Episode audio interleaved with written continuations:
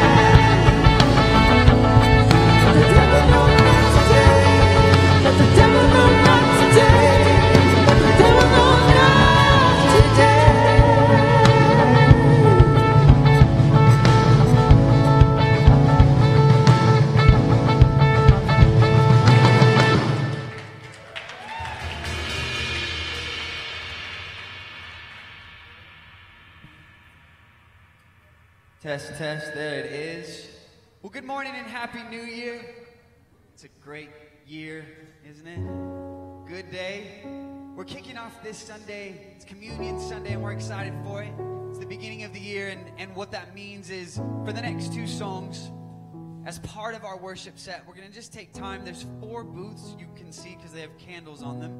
You're going to take the elements, go to one of those, bring it back, and you can take it to your seat. And uh, it's going to be a time to just reflect. I love Communion Sunday because there's a verse. Hold on, I got to get my verses right. Matthew 26, 26 through 28 says this.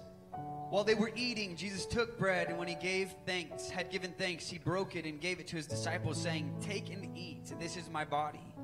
Then he took a cup, and when he had given thanks, he gave it to them, saying, Drink from it, all of you. This is my blood of the covenant, which is poured out for many for the forgiveness of sins. I've read this verse a million times, but I felt like recently the thing that stuck out to me was the fact that God and that Jesus invited Judas, who he knew was about to betray him, literally about to betray him, to participate. Said all of you. Not only Judas, Judas gets the worst rep because he was the outright betrayer, but everybody left. I mean, literally a couple hours later, the disciples are nowhere to be found. His best friends, the people who he spent three years of his life with, pouring into, being there for everything. And I mean, if you have a perfect friend, that's tough to come by. And they did on him. And I think that's the power of this moment. That's why this matters. That's why communion is important because communion is not just about doing some religious observance. It is not about going through the steps. People get really weird about communion. Some people feel uncomfortable because they don't really know, you know, what to do. Go to certain churches, you have to be a member to be able to participate. Uh, if you don't belong to their specific thing, you can't do it. And the whole point is, I feel like Jesus is saying the same thing to us, all of you. If you are in relationship with Him, come, receive it. Why? Because this is a moment to remember. It's a moment to remember that we all are the betrayer. You and I alike. If I said, Who's innocent in this room? Could anybody raise their hand? The answer is no. Because this is a moment that reminds us we are not worthy, so we don't earn the worthy card anymore. We don't use that, try to throw that out, use that language. Now this is a moment of celebration. It is a moment, a moment of gratitude, is a moment of worship. And that's exactly what we're going to do over the next two songs. We're going to worship. And can I encourage you? Do not rush this. This is your opportunity. If you've got stuff between you and God, Work it out. Handle it. Offer it to Him. Confess it to Him. Give it to Him. You got guilt. You got shame. You got stuff that you don't want to take into 2020 with you. Leave it here this morning. Let this worship set. Let this moment be a moment not to just sing songs because we don't, you know, we don't know what else to do with 20 minutes. This is a moment for you to engage with God in a very intimate, personal way. This is free moments to engage with God. So I'm going to pray over, over this moment of communion, and I'm going to encourage you to engage with God as He invites you into relationship, to remember your relationship once more. God, as we sing and as we partake in communion, I pray that we remember. God, that we see that we are. You are not gonna you are not gonna argue with us that we are unworthy. You're gonna agree with us. We are. It just, it has no bearing on the situation. it, it is irrelevant. In fact, it is the prerequisite for relationship with you.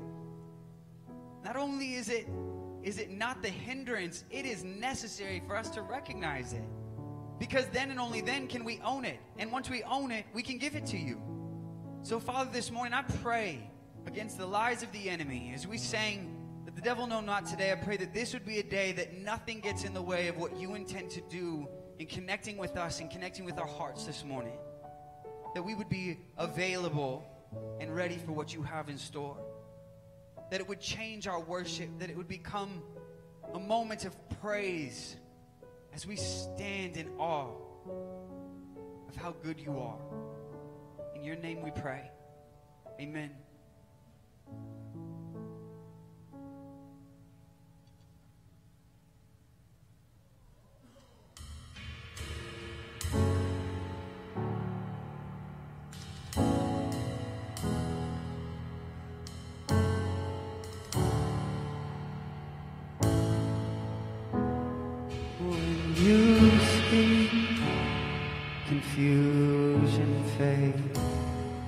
Just a word.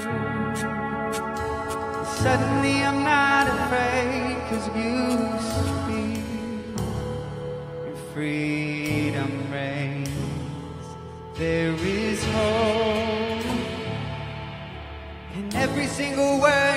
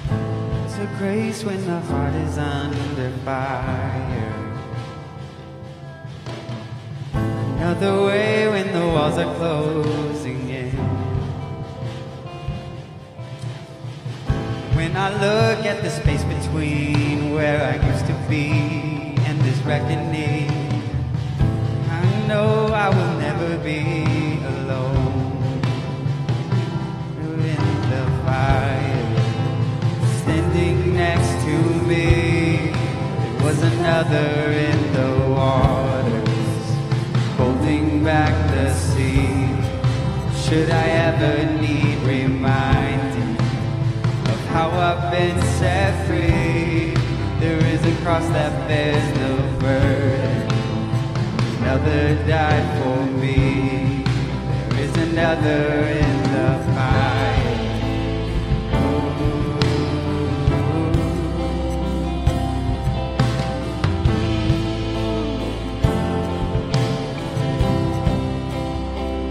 sing this together. All my dead, left the dead beneath the waters. Come on. I'm no longer a slave to my sin anymore. Yeah, yeah. And should I fall in the space between what remains of me and this reckoning?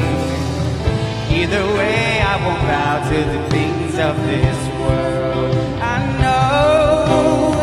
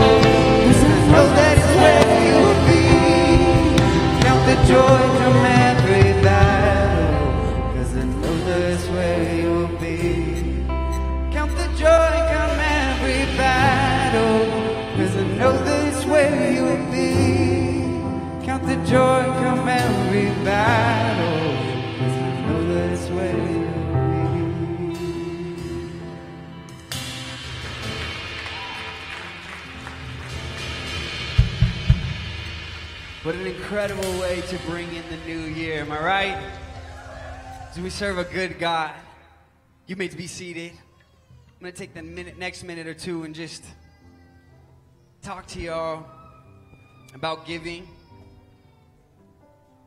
I've read this verse before, but it always sticks out to me because I feel like it's the heartbeat of what God has for us, what He desires for us. Luke 6 38 says, Give and it will be given to you. Good measure, pressed down, shaken together, and running over, will be poured into your lap. For with the measure you use, it will be measured to you. The thing I've learned about God with my with my finances and when we talk about money, it's, it's one of those things that I know make people uncomfortable, but I, I'm not sorry. We're not sorry because I really truly believe with all of my heart that this is one of those areas that God truly wants to bless us. I do. I believe that this, and I've seen this so evident in my own life. God put on my heart years ago to go to college, and I had a thousand dollars to my name at a call, and He led me to go to a college that charged like thirty-five, forty thousand dollars a year to go to to attend. You do the math. Somehow I was able to finish two and a half years at that college and, and get my Bible degree. And God is, I just see it time and time again. And it's not just me. It's not because I'm special, because I'm different, because of I'm a pastor, because I'm da da da da da, whatever you fill in the blank. It's just the fact that God really is that generous. And it's not just financially. He blesses us in all kinds of ways. The other night, but while Christmas was going, I sat with my parents and hearing their story about, you know, being where they started and me being born and brought into an apartment that's like a one bedroom apartment that we all shared together and as a newborn, I asked them, like when you started ministry all those years ago, when you when you got started and you were sitting in your little one bedroom and you guys didn't know how you would do Christmas presents or if you could afford a tree or whatever, did you ever think in all those years that you would look at your future and that today we'd be sitting here with this gorgeous Christmas tree? This beautiful family, full family that loves each other. Warmth, not just by the fire, but by the relationship that was cultivated. God has blessed us in immense ways, more than just the tangible, the physical. He blesses us relationally. He, he blesses us, He does bless us financially, but I've seen that it is so much more dynamic. We, we, we're so, we can be so, like, you know, one track minded in this area. And I think this is something that in the year 2020, my prayer is that as you step out, you would start to see God step in. We never are able to see God step in when we don't first choose to step out. Even Moses, it said that he walked, started walking into the lake the, or the Dead Sea before it, it parted. The, the Red Sea. Yeah, I said the Dead Sea. That's a different sea. That's, yeah. But that was a moment that was incredible and powerful, but everything takes a leap of faith, a step first. I believe that God wants to pour out on you this year. I believe that God wants to show up. I, my prayer is that you get uncomfortable with how present God is in your life. You're, it's to the point where you're like, dang, I didn't actually think God was like that invested, that interested. But now I realize like He's in it, in it. And it almost just gets us to the point where like, dang, I don't even know what to do with all that. That we are just overwhelmed by His presence, overwhelmed by His His graciousness, by His generosity. So as the ushers come, I'm gonna pray. I'm just gonna encourage you this morning. How do you want your legacy to be left in this year? As we approach 2020 and we kick off, my prayer is that each of us live lives that fight to keep up with the generosity of God in our story. Plain and simple. Let's pray. Father, I thank you so much. Thank you that you are so faithful, so generous. You can count numerous moments and times where you've shown up and blessed us in ways that just seem so unlikely. I pray, Father, that as, as the buckets go around and as we continue on in our time of worship, that you would just continue to speak to our hearts, that we would know your presence in a way that we've yet to know it. God, that 2020 would be a year of intimacy in our relationships with you, unlike ever before seen. God, that you would just do work in our hearts. Thank you. In the name of Jesus, we pray. Amen. Well, while those buckets are going on, we've got a couple announcements for you. It's more than just a couple. Hey, Yes. I'm Erica. Good morning, Journey Church. Hi, good morning. I'm Allison. All right, at this time, thanks so much for you fifth and sixth graders for hanging out with us, but you are dismissed.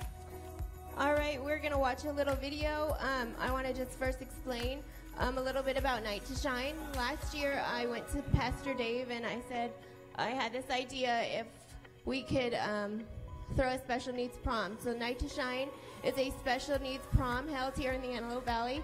This is going to be our year two. Um, it's for um, people of, with special needs. It's ages 14 and up. Last year, who was a part of the event? Can we hear you? Who wants to be a part of it this year? So this is our recap video from last year. Um, it is.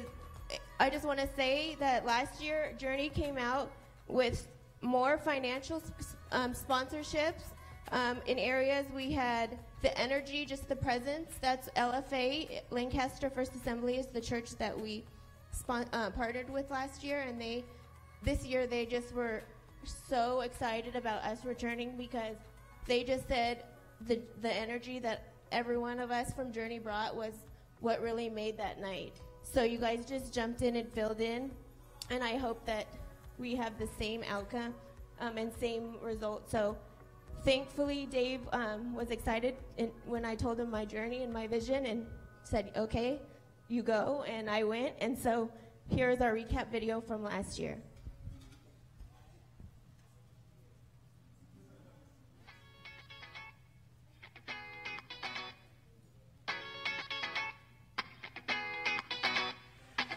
Ladies and gents, welcome show. Center spotlight,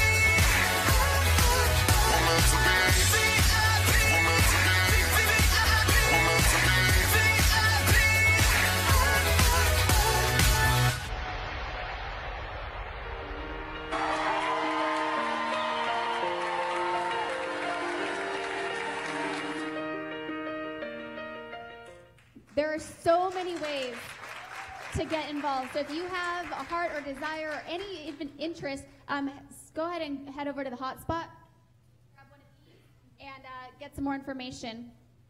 Uh, next up, hey, where are my crashers at? Yeah, the crash. All right, we're starting back up. The crash is a youth group for uh, seventh to twelfth graders, and you guys are going to have your welcome back get together in the North Auditorium um, this Wednesday at 6:30, the 15th. So if you are a teen or you're a parent of a teen and you want more information, stop by the hotspot through these doors and over to your right. We're setting back up. All right, can I hear for hear all the moms out there? All right, on January 18th, save the day. We're having Moms University is coming here to Journey. The enrollment is free, and so are the snacks, and so are childcare. So go ahead again, go out to the hotspot and sign up and get some more information. So we talked about the kids, we talked about the moms. Where are my guys at? For all you gentlemen, or maybe not so gentlemen, um, the uh, are you a kind guy that likes to sit around and challenge other guys to axe throwing? I didn't know that was a thing, but apparently it's a thing. So if that's you, the Barbarian Circle is a small group for men. It's going to be starting up in the collective loft uh, at um, 7 p.m. on Thursday. So that's a new date than it was before. So Thursdays, again, if you want more information, hotspot out these doors and to the right. Um, one more thing with Night to Shine, I forgot to say. As you can tell, I'm not super comfortable up here. This is not my thing.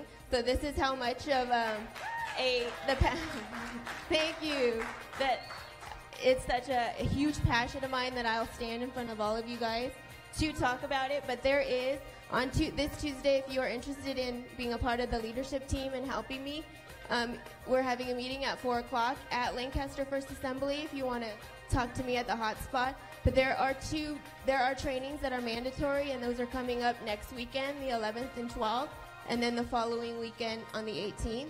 We will have a makeup um, training for anyone who cannot attend, but this is a huge part of the event that we have to get everybody trained. So again, come find me, and um, I could use, we could use all your help. Um, here at Journey, we love all of our guests, and we want to welcome you guys today for coming. Um, and just to honor you, we have a little something over at the hotspot for you, and I saw what it was, and it's cookies. They look really amazing. So go over and get um, your bag of cookies, and just to say thank you, answer any questions, get signed up, um, and just welcome you here to Journey. All right, with that, go ahead and stand up and greet a neighbor. See you guys next week. See you next week. Thank you.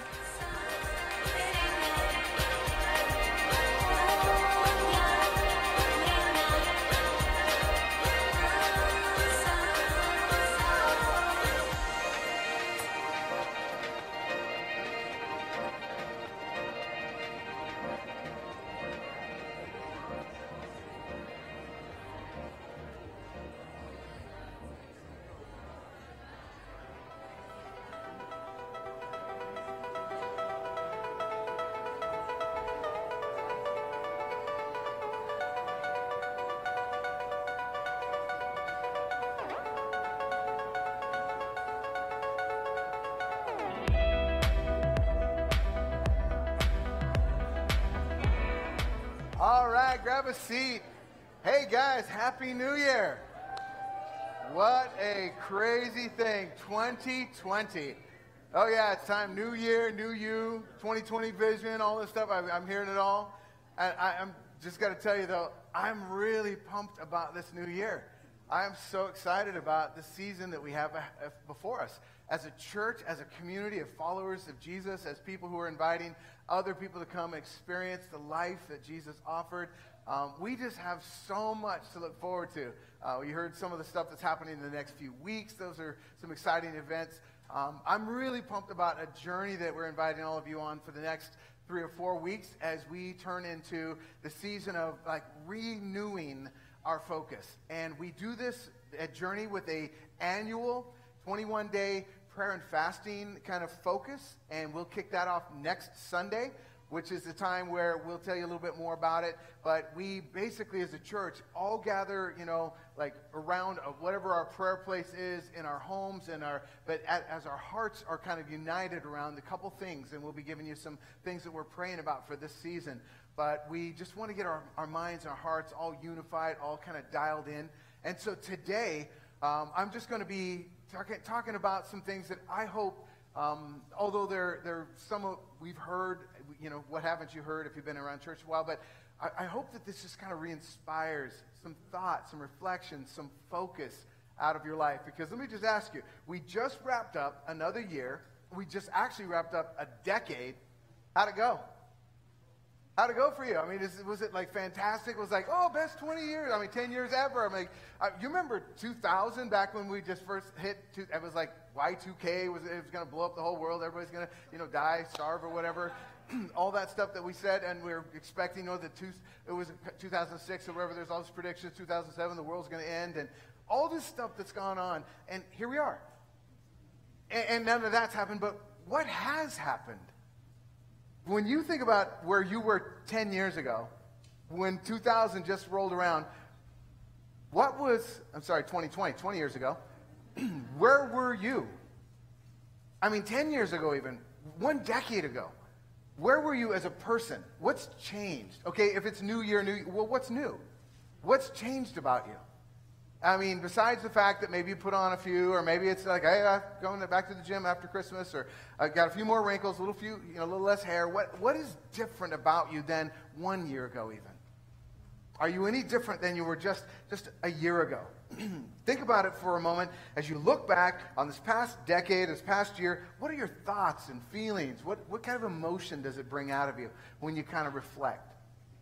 When you're kind of glancing back, what are some of the greatest accomplishments? Do you think of any successes like, oh man, I nailed it, I killed it, this was an area I feel really, really good about? What are some areas that you feel disappointed?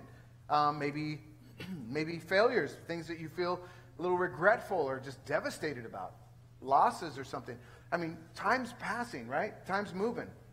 So as we think about that, as we talk about this, every time we get to this point of our year, um, people can launch into the New Year's resolutions and all that. I used to be a really big, you know, resolution kind of guy. I'm, I'm, I'm not so much anymore. I just really get tired of, you know, if I want to be a failure, I don't need to make a list and just tell myself, you know, three months from now what a failure I am. So I, I just try to make it really simple. And I, I want to move forward in one or two key areas of my life each season and just keep doing that. Just keep doing that. And I find that over time, it's the things that I do, the smaller, fewer things that I really focus on rather than the immense, massive, you know, 50 things that I really actually accomplish, and it changes me. So I'm, I'm moving forward that year, that way this year, and uh, I'm, I'm, inviting you to. But it reminds me, as I think about this time of year and what we're doing, what we're doing is we're kind of preparing for a brand new decade, brand new season. I'm, I'm reminded of youth ministry. Back in youth ministry around New Year's, we'd always have this New Year's party. And what we do at New Year's party is we'd have, uh, we break them into teams. And one of the things that the teams did was we played this obstacle course game.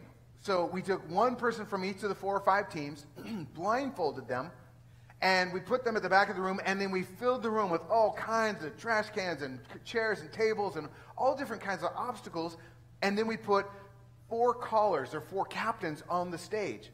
And they had to guide their team member through the obstacle course, but their team member was blindfolded. So completely blindfolded, completely not able to see at all where they were going.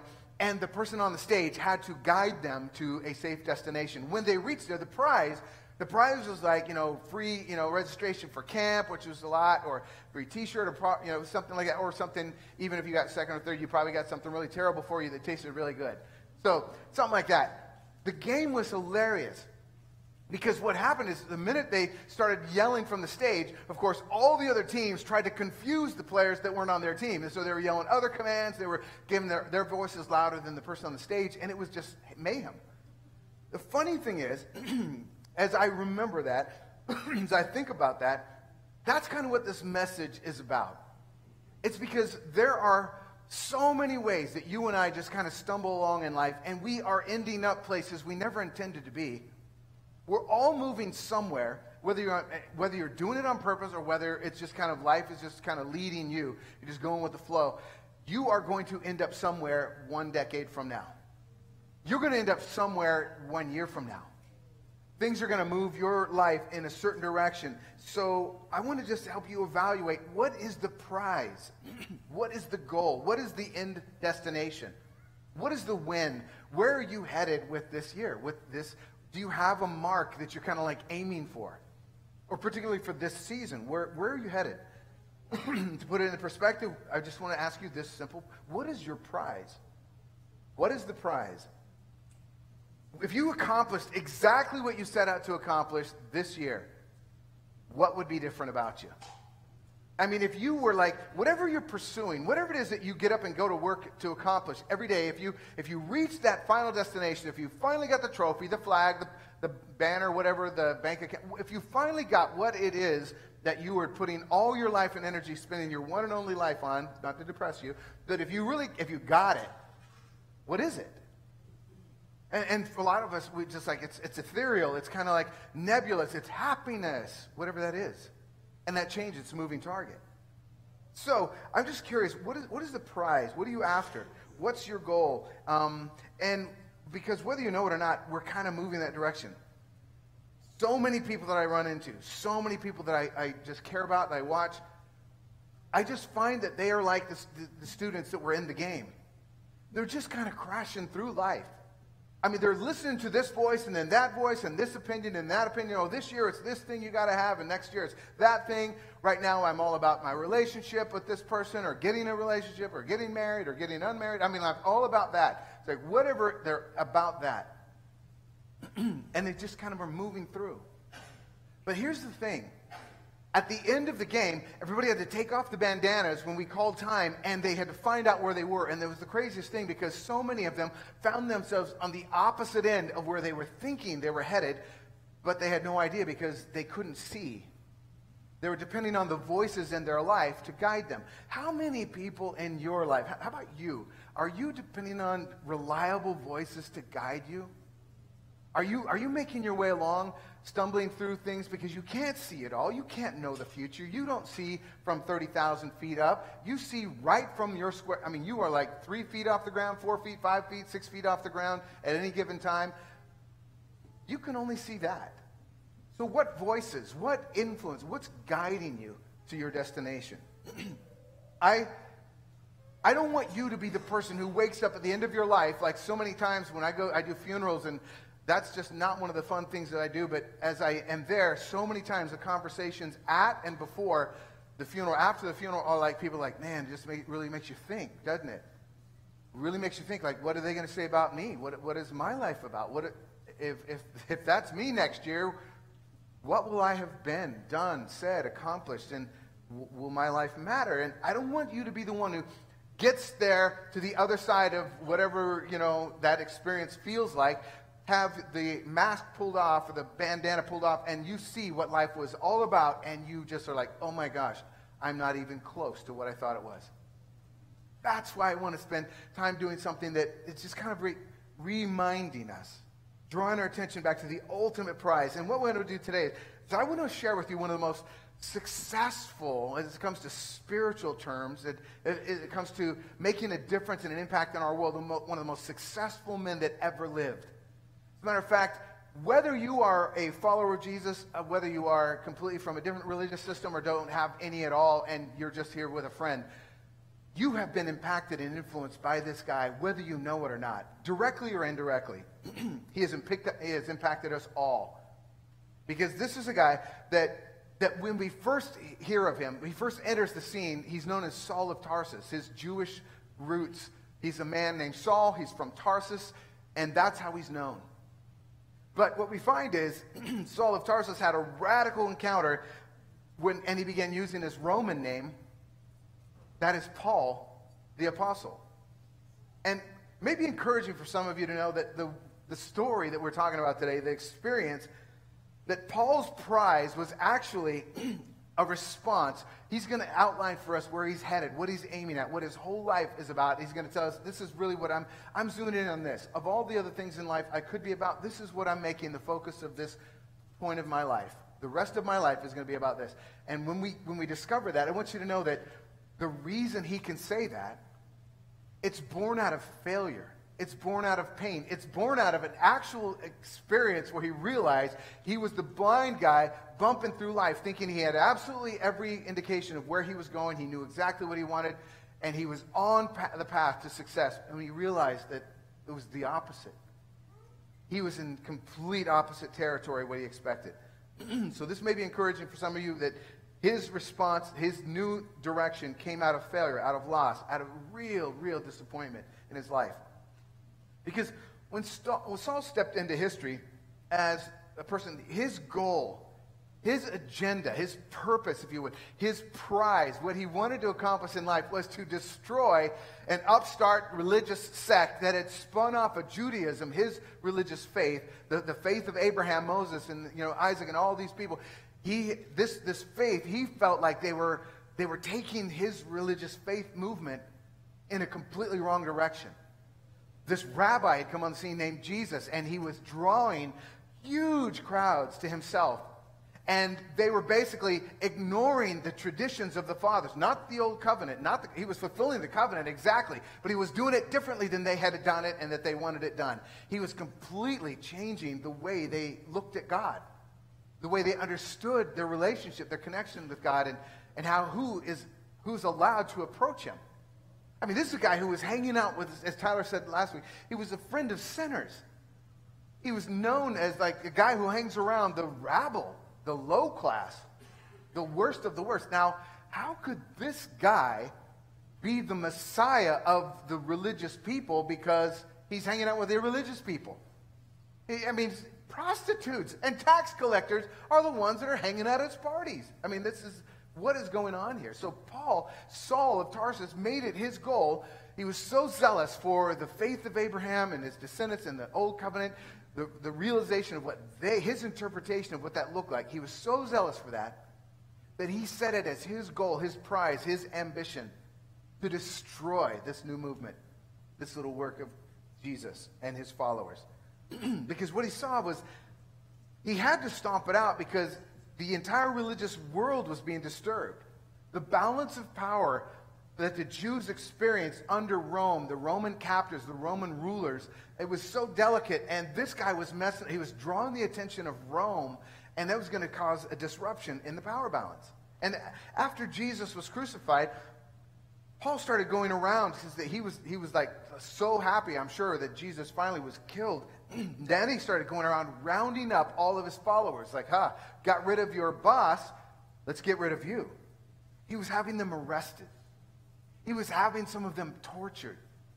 He was literally having some of them killed for their faith in this Jewish rabbi, Jesus, the one who claimed to be God's son, the Messiah. And he was trying to convince them through the punishment and scare tactics against this select group. He was hoping that the rest of them would just basically break up and return to the faith that he and his forefathers, the, the Jewish Judaism faith of the first century. And he had a track record of being very violent, very aggressive against anybody who he was thought was not serving God, God's his way.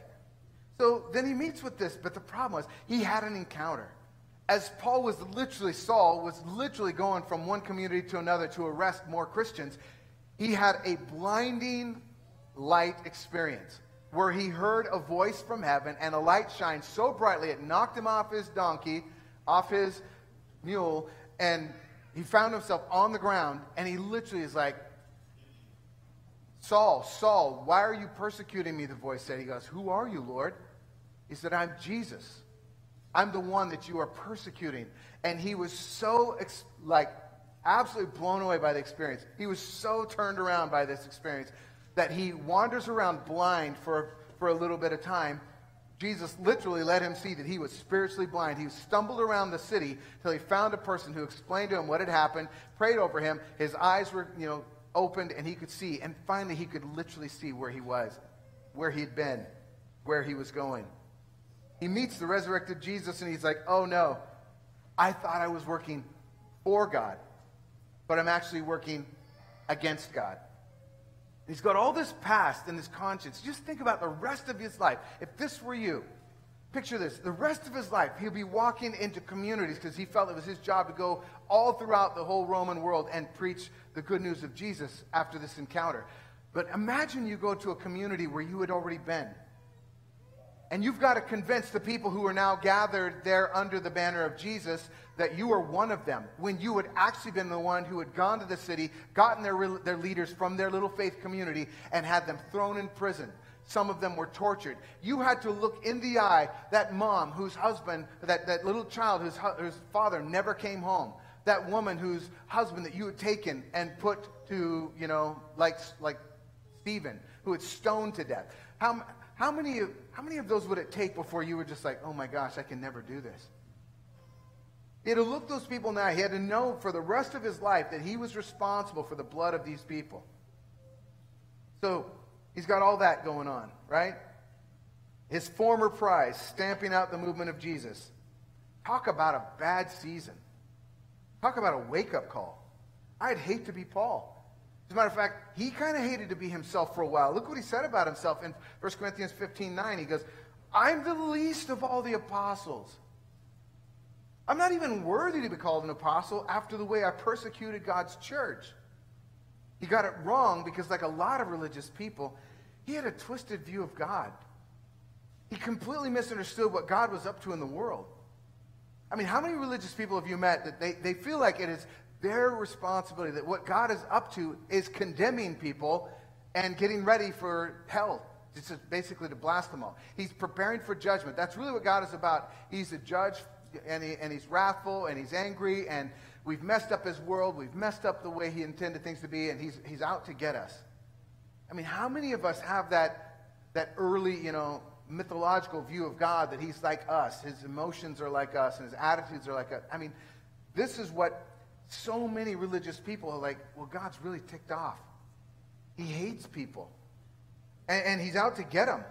Although we don't say that. They think God loves Christians, but he hates everybody out. They're enemies. Everybody else that's not in our little circle, they're, they're basically the enemy. And what we find is that that's where Paul spent most of his life. He had made his prize to, to become the greatest Jew, the, the highest standard of living possible under the spiritual law was to be a Pharisee and a teacher of the law, and he made it like I was the best of the best. Even punishing everyone who tried to change the game or, or oppose his system of beliefs. Basically, he was chasing a behavior modification plan. He was trying to earn God's favor. And, and he was mentally, morally, intellectually, spiritually. He was like, I'm, I'm like better than everybody I know. But all of a sudden he realizes, he discovered, he'd been following the wrong voice. He'd been understanding God the wrong way. Because what he was thinking is in his letter to the church of Philippi, Paul, he starts talking about what he'd been counting on to get him there with God. He thought it was all about, first of all, his lineage, that you had to be born in the right, the right race. Hebrew. You had to be Jewish. This is a Jewish world from a Jewish God. It's a Jewish kingdom. It's coming to rule. He's sending a Jewish Messiah to rule to rescue the Jewish people, and that's it's all about us. It's us inside, and then those are everybody else is outside. I mean, there are ways that you can become one of us, but you basically have to divorce yourself from everything you know and become one of our culture. But he basically viewed it like this is there's an us and them, and God's really going to bless us, and he's really angry at them. Paul's new prize comes directly out of his experience with his losing. I just want to read this. Philippians 3, and it's a long passage, so just bear with me. Here, I think it's so important, Paul's process, what he realizes. He goes, We, now he's talking to the church of Philippi, the followers of Jesus that he had now begun to lead. We put no confidence in human effort now, right? Now. He used to. Though I could have put confidence in my own effort if anybody could, indeed. If others have reason for confidence in their own efforts, I have even more. In other words, if we're going to go play the game like it's all about what I can do for God, well, let me tell you where I come from. I was circumcised when I was eight days old, right? Fulfilling the Jewish custom. I am a pure blooded citizen of Israel and a member of the tribe of Benjamin, a real Hebrew, if there ever was one. I was a member of the Pharisees who demand the strictest obedience to the Jewish law. I was so zealous that I harshly persecuted the church, and as for righteousness, I obeyed the law without fault. I once thought these things were valuable. I once thought this is the kind of God I serve. I once thought that this is what God is about, is human behavior modification, fixing myself. But now I consider them worthless because of what Christ has done. Yes, everything else is worthless when compared with the infinite value of knowing Christ Jesus my Lord. For his sake, I've discarded everything else, counting that it all as garbage, so that I could gain Christ and become one with him. I no longer count on my own righteousness through obeying the law. Rather, I become righteous through faith in Christ. I mean, you talk about a game plan. You talk about a game changer. This changes everything from I'm responsible to make myself right before God to God did it for me through Jesus, right? For God's way of making us right with himself depends on, what's that word? Faith. Say it again. God's way of making us right with himself depends on faith. You, if anybody here is wondering, how do I get right with God? He just told you. Depends on faith. I want to know Christ and experience. My computer's crashing. go old school.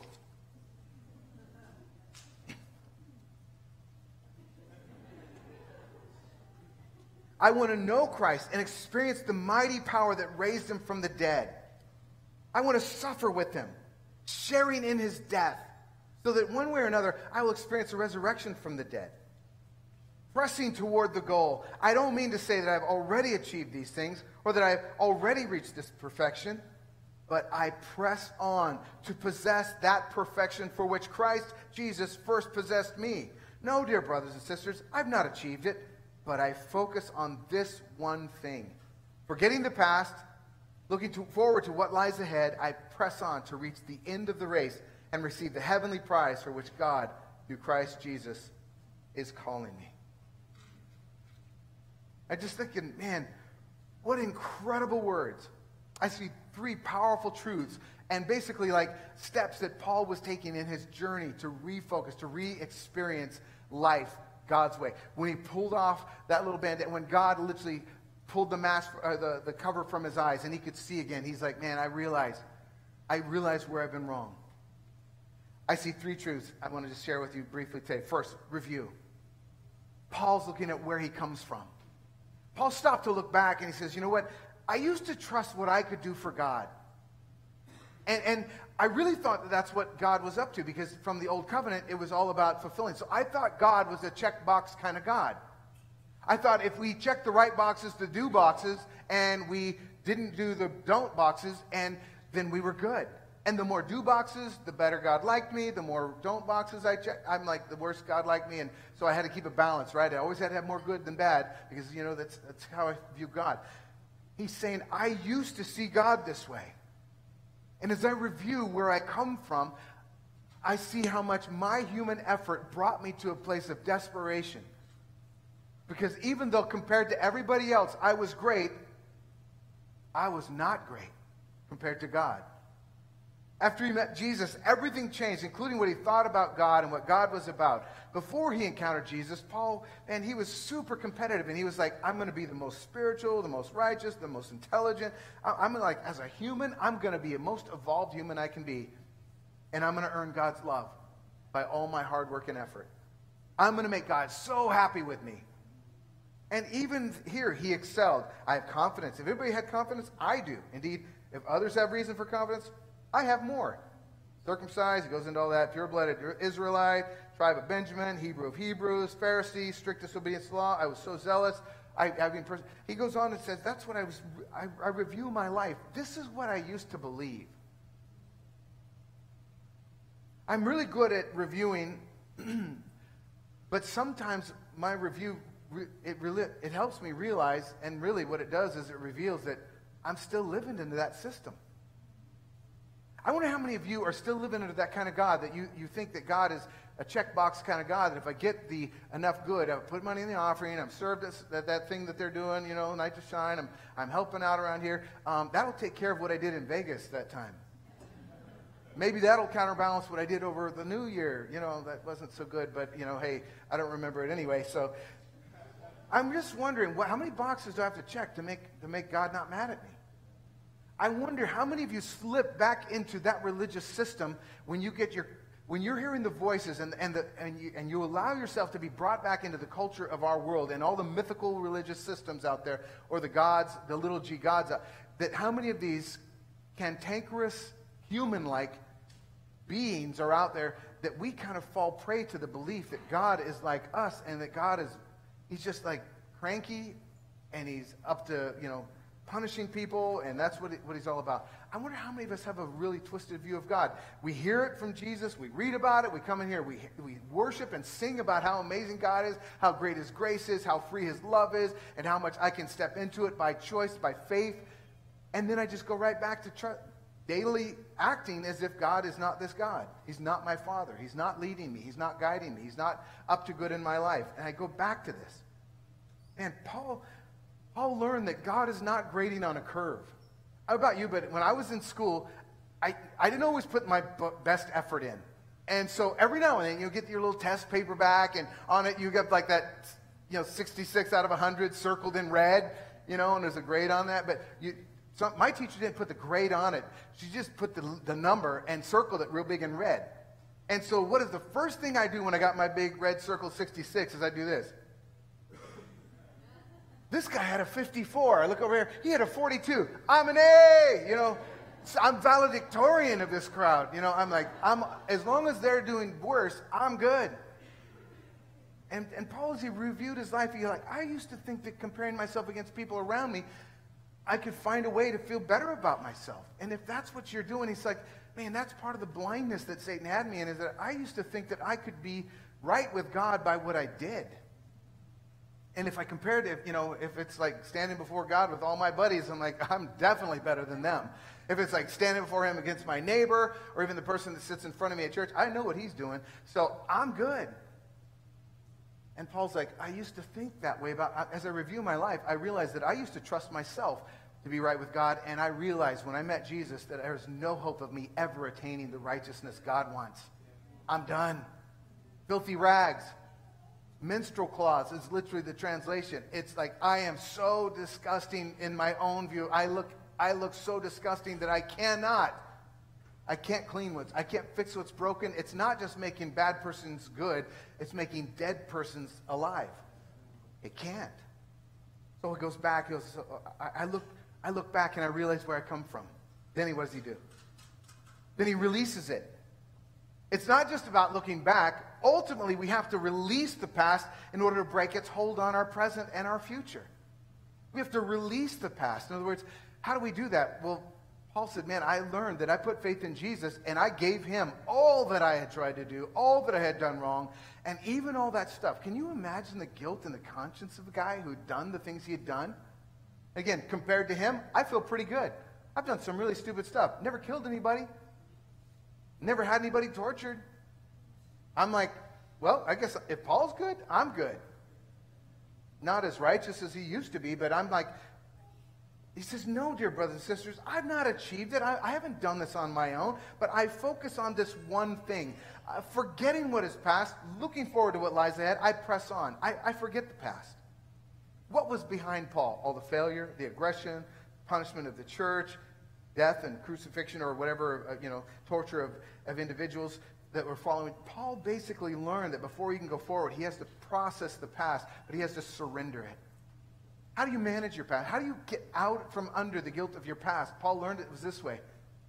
John even recorded in 1 John 1 9, it's, it's through confession. If I confess my sins, confessing just means I agree with God that I did it. I just admit it, own it, and quit trying to justify it or excuse it. Yeah, I did it. And yeah, I completely meant to. When I lied or stole or did this or said that about that person, when I thought those thoughts or I did those things, yeah, that was me. I can't pretend. I accept what I've done, but I can't fix what I've done. So I confess it. I own it. And I ask you to forgive it. And that's where Paul says that, that's when we release it to God. Once he has received it, once, once it's under Christ and what he has done. When I, by faith, put it under Jesus' blood and what he did on the cross, I'm free. Our past is forgiven. So release it to God. I know some of you are carrying right now the garbage from 20 years ago, something you did as a kid, something you did that something was done to you, carrying all this stuff in your present life is literally just shrouded in this yuck that you can't escape. You look at yourself a certain way, you look at the world around you a certain way because of things that have happened. And Paul's saying, listen, you cannot live in the past and move forward in the future God has for you. You've got to let go of it, release it, confess it, and release it.